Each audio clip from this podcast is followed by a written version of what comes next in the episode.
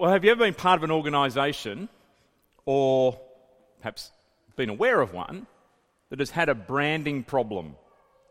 Some of them can be a little bit funny. Uh, when an organisation wants to convey one message, but their audience picks up on a different message. When that happens, you have a branding problem. Uh, those of us here who are in communications or graphic design or marketing, you know how easily this can happen, and sometimes you don't even see it coming. We're not going to ask you to confess to any of your mistakes that you might have made. But remember this one the Bible Society Cooper's Beer Keep It Light campaign uh, from last year.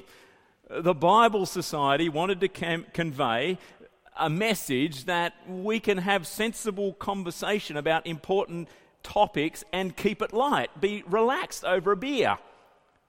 But the audience picked up on a different message. Um, uh, picked up that somehow Coopers were supporting a camp- campaign against same sex marriage, and there were boycotts, and there were beer bottles being smashed, and there were retractions, and all kinds of statements. And even if you jump on the Bible Society website today to see this video, well, the audio is there, but the video is gone, so you can't see the labels, on the beer bottles that belong to Coopers. That was a branding problem. Most big companies have had a branding problem at some stage or the other, where they've wanted to be known by one thing, but they are known for something else. Now let's move from big business and organisation and think about ourselves the church. I think we have a branding problem. It's supposed to be upside down and back to front. We have a branding problem. Because the church, globally, nationally, locally, even New Life Church, is recognized for the wrong thing.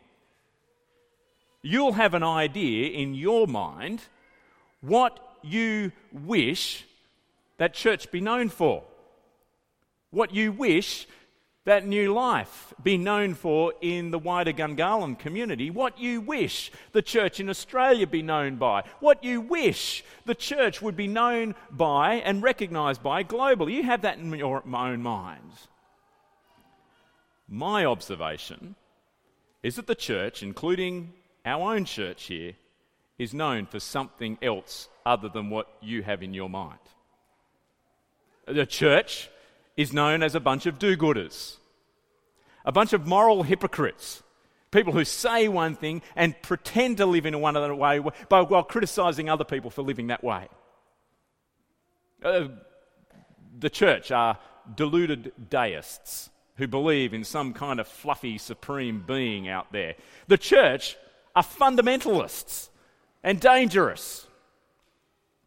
Church is outdated. Are you with me in this observation? That we might want the church to be recognized for one thing and we'll recognize somewhere else. A little while ago, uh, we were phoned up by one of our local colleges uh, who, as part of their religious studies program, needed to visit religious buildings and talk to religious leaders.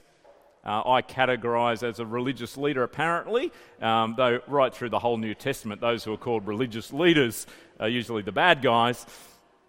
So, anyway, we had this group of 15 and 16 year olds come and visit our church building just on the other side there. Nothing particularly religious looking about it. Uh, so I thought I would share about the local history of New Life Church, 25 years or so, and what God has done and what God is doing among us. But as you kick off, nervous as I was, uh, with a bunch of 15 and 16 year olds, I thought we'd get to know each other a little bit and just have a chat and share each other. So I just threw it open to question uh, as I introduced myself. Is there anything you want to ask me about getting to know who I am and me? I wasn't dressed in any kind of fancy religious garb that they might have been expecting, and especially having heard about the other religious buildings that they had uh, visited, I stood out as being quite different. The very first question, hands shot up, was this Do you do gay weddings or are you a bigot?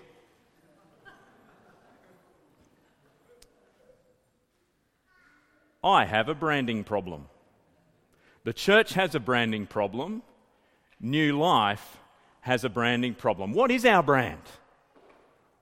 What image do we present and want to present to the community round about us? When our community sees new life, what do we want them to see? When our community hears about new life, what do we want them to hear? Well, John 13 challenges us as a church and individually to review our branding. As we are people who line our lives up with Jesus' glory, we're called to a brand that represents extravagant service. You see, lining our lives up with Jesus' glory is more than being a nicer person. It's more than making the world a better place. It's more than contributing to the community about us. Lining our lives up with Jesus' glory starts with being served by Jesus.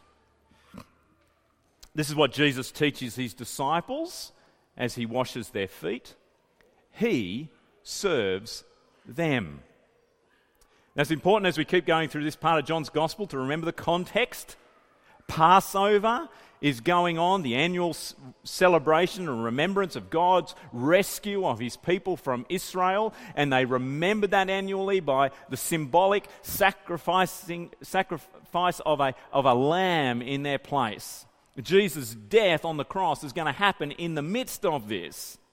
Now, in the previous chapter, chapter 12, Jesus and his disciples were at a meal that was being held in honor of Jesus. In the home of Lazarus, Mary and Martha had put this great feast on to celebrate and honor Jesus for raising their brother back to life from the dead.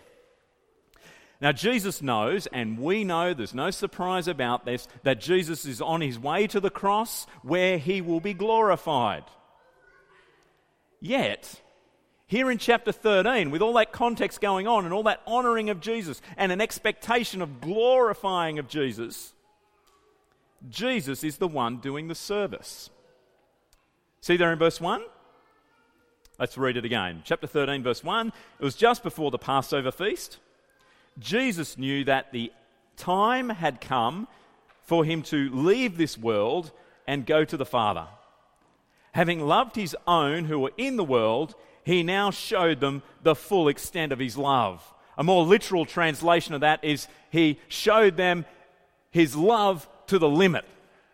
If you're a rev head, he redlined it on the dial. And if the projector was working properly, you'd see lots of red on there.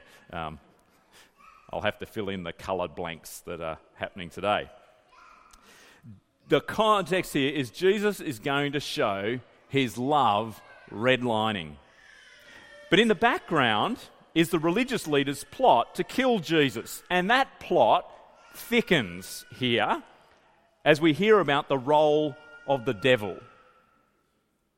Verse 2 The evening meal was being served, and the devil had already prompted Judas Iscariot, son of Simon, one of Jesus' disciples, Remember the keeper of the money bag that we read about in chapter 12?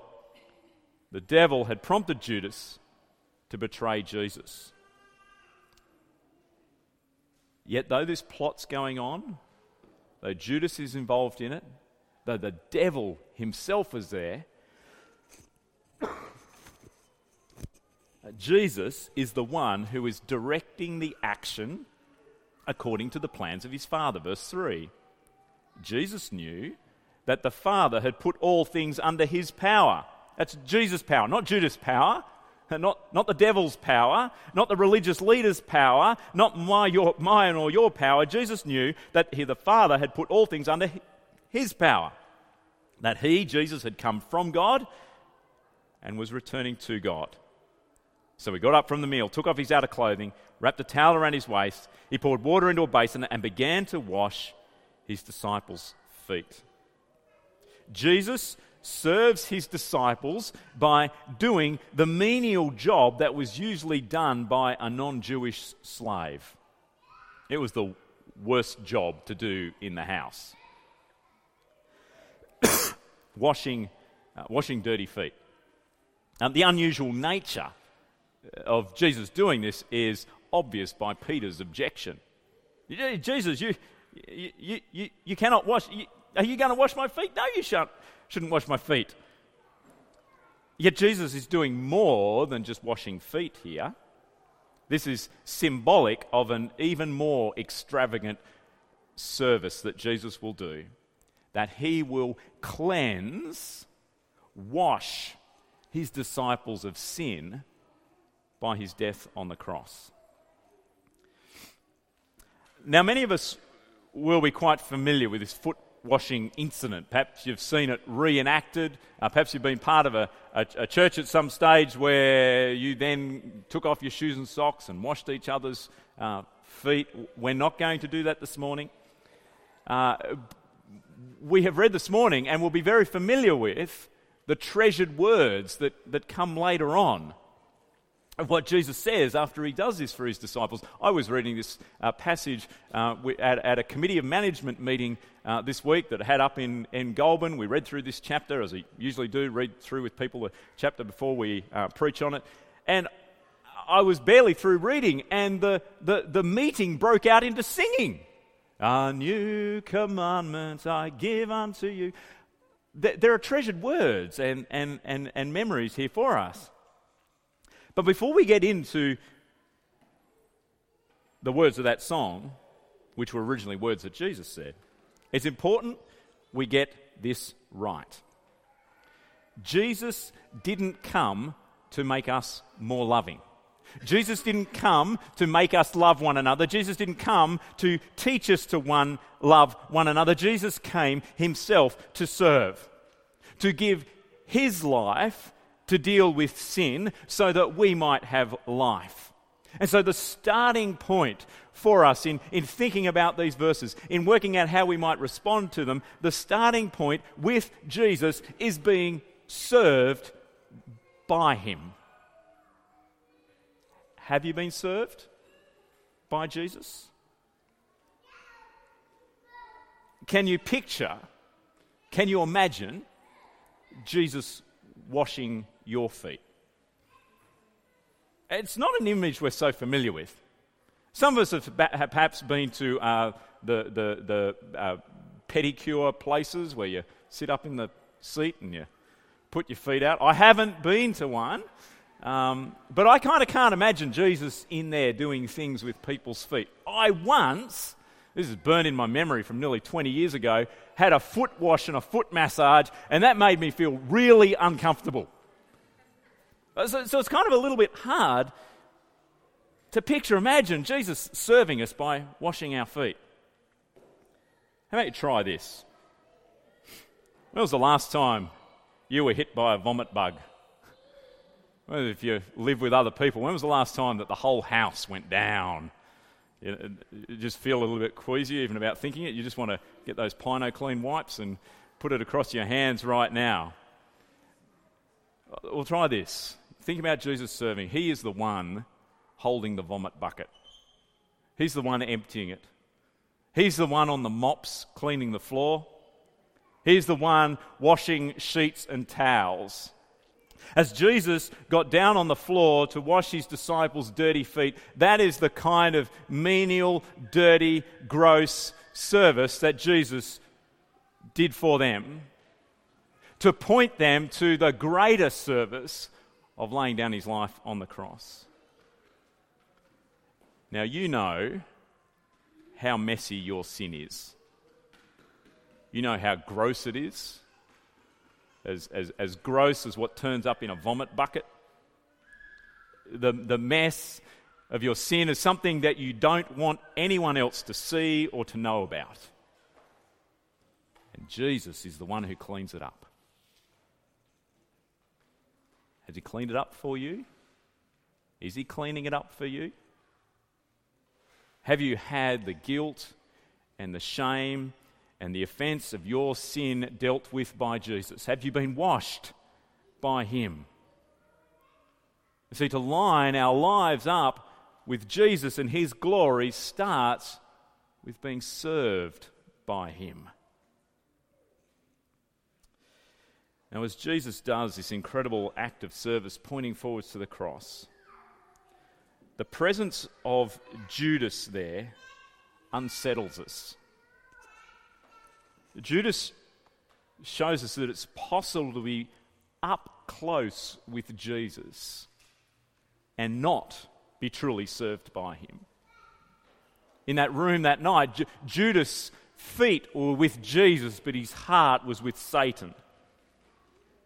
And he shows us that if we won't be wholly served by Jesus, we will be enslaved to Satan. There's no joy in this for Jesus. Even though, as we read in verse 3, that he knew that the Father had put all things under his power, that all things were being worked out according to his good plans and purposes for the glory of Jesus. There's no joy in this for Jesus. See over in verse 18.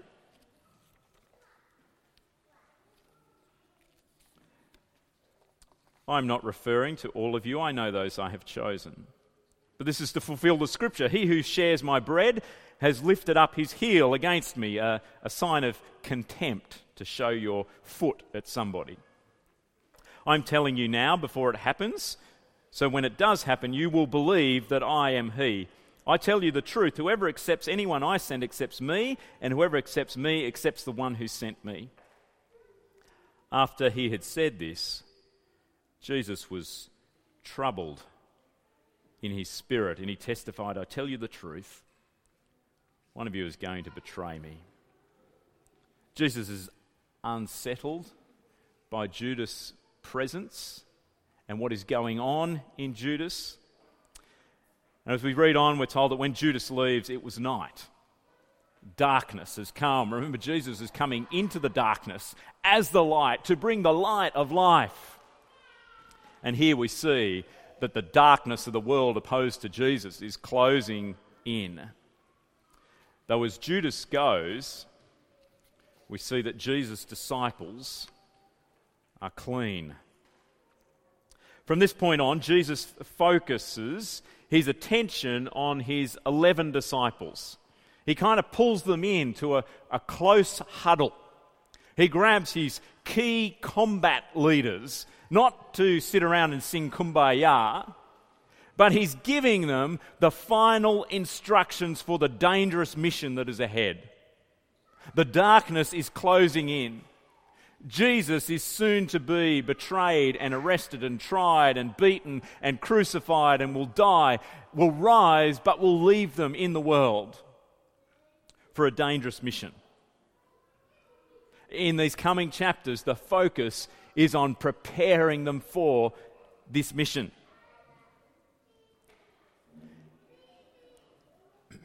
And the first message that Jesus is going to give them is about their brand, what they'll be known by, how they will be recognized that they are on Jesus' mission, that they belong to Him. Now, in the Greek Roman culture round about round about them, the leadership brand that stood out in those days was courage and success. If you wanted to rally your troops, you would model courage. You would urge them to be courageous. You would talk about success. You would tell your troops all about your success and urge them to be as successful as you have been as their leader. What stands out as a brand today in leadership? Uh, who do you want to be like? As a business leader, uh, what celebrities, be they movie or music, sports heroes, people that you admire who are not famous. Why are you impressed by them? Well, Jesus' brand, by example and command, is humility, love, and service. Turn back with me, please, to verse 12.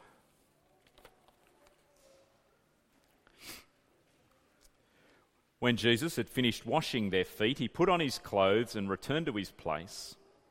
Do you understand what I've done for you? He asked them. You call me teacher and Lord, and rightly so, for that is what I am. Now that I, your Lord and teacher, have washed your feet, you also should wash one another's feet. I have set you an example that you should do as I have done for you. I tell you the truth no servant is greater than his master, nor is a messenger greater than the one who sent him. Now that you know these things, you'll be blessed if you do them. And then over in verse 34, Jesus says, A new command I give you love one another. As I have loved you, so you must love one another. And by this, all people will know that you are my disciples if you love one another. As soon as we've been served by Jesus, as soon as his disciples have been served by Jesus, he calls them and us to connect in with other believers in serving them. And this is a new command that Jesus gives them. It's not a new thing for him to tell them to love one another. Right through the entire Old Testament, God's people were to be marked out by people who loved God and loved their neighbour as themselves. Uh, that's not what is new. What is new about this command is to love like Jesus. It's to love in a way that serves it's to love in a way that lays down your life for the sake of another. It's to love in a way that loves to the limit. It's to red line it with love and service for others. This is the brand for Jesus' disciples. This is the brand for those who will belong to Jesus. This is the brand for those who are going to line their lives up with Jesus' glory. Couple of hundred years after Jesus lived, there was a guy named Tertullian, lived in the second, third century AD, who became a Christian. And at one time, he quoted a pagan Roman who was struck by what he saw in the Christians round about them. He said this Behold, how these Christians love each other, how ready they are to die for each other around about the same era. Justin Martin, Martyr testifies about the Christian community that he belonged to. He says, We who used to value the acquisition of wealth and possessions more than anything else now bring what we have into a common fund and share it with anyone who needs it. We used to hate and destroy one another and refuse to associate with people of another race or country. Now, because of Christ, we live together with such people and pray for our enemies. Isn't this the kind of life that we want for ourselves? Is this how we want the world to recognize us? The brand we want to have? Now, it's important, very important, that we stand for clear truth. It's even that we risk being called a bigot. It's important that we articulate clear morals and ethics that are aligned to God's ways. But the core part of our brand, we can ramp it up a bit, I think. We can red line a bit more on our loving service of one another in such a way that the world sees it and knows that we are Jesus' disciples. Everyone who lines their life up with Jesus will be taken over by an ongoing attitude of love that is expressed in acts of service. What we need is a new life game plan to address our branding problem. If you're a sports fanatic and you're interested in the plays and the way it works out, the game plans, well, let me introduce you to the new life game plan. I'm going to call it the Life Plan 111 for going out into the world this week. You can write it on your wrist or your strapping if you need be.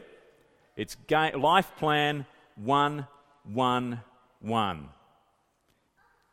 Goes like this One deliberate act of service to one believer that makes you look like a disciple of Jesus to one unbeliever.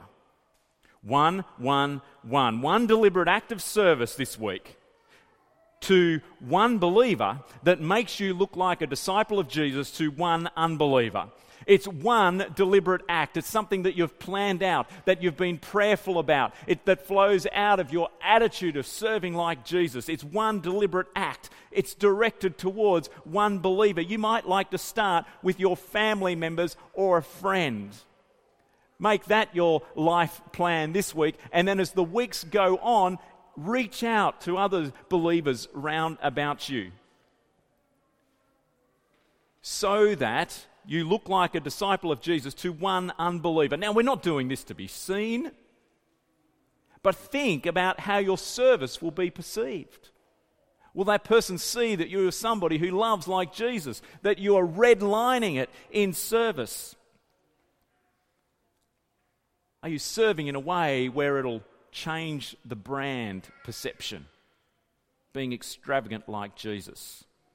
One, one, one. Life plan one, one, one. One deliberate act of service to one believer that makes you look like a disciple of Jesus to one unbeliever. Now, here's a prayer that'll help us live this out.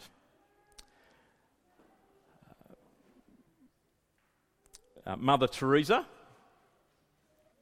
Uh, Mother Teresa, a, a, Catholic nun and missionary who served most of her life uh, amongst uh, poor people in the slums of Calcutta in, in India, the same city where Jane, uh, coming to do curry with a twist, where he grew up.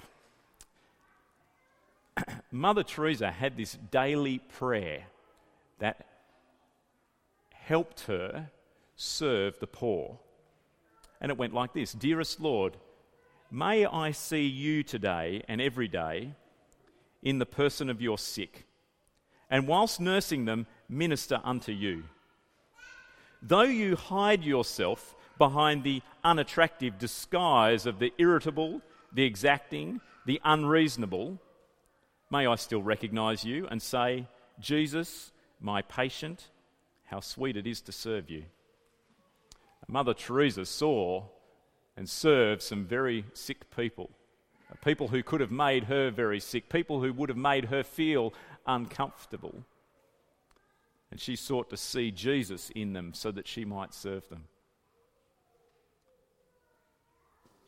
As she described those people while she was talking about sick people, do you think she could just as readily be describing Christians round about us?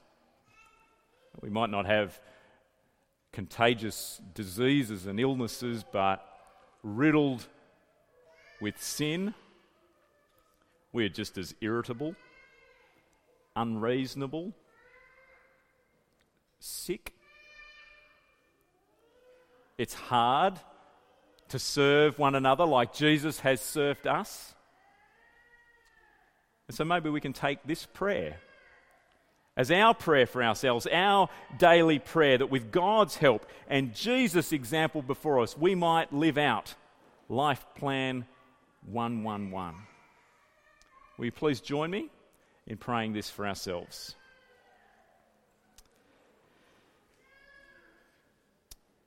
Our dearest Lord Jesus, today and across this week and in the weeks to come, we pray may we see you today and every day in the person of your sick. Those of us who are sick with sin. And whilst we nurse them, while we seek to serve them, may we minister unto you, Lord Jesus.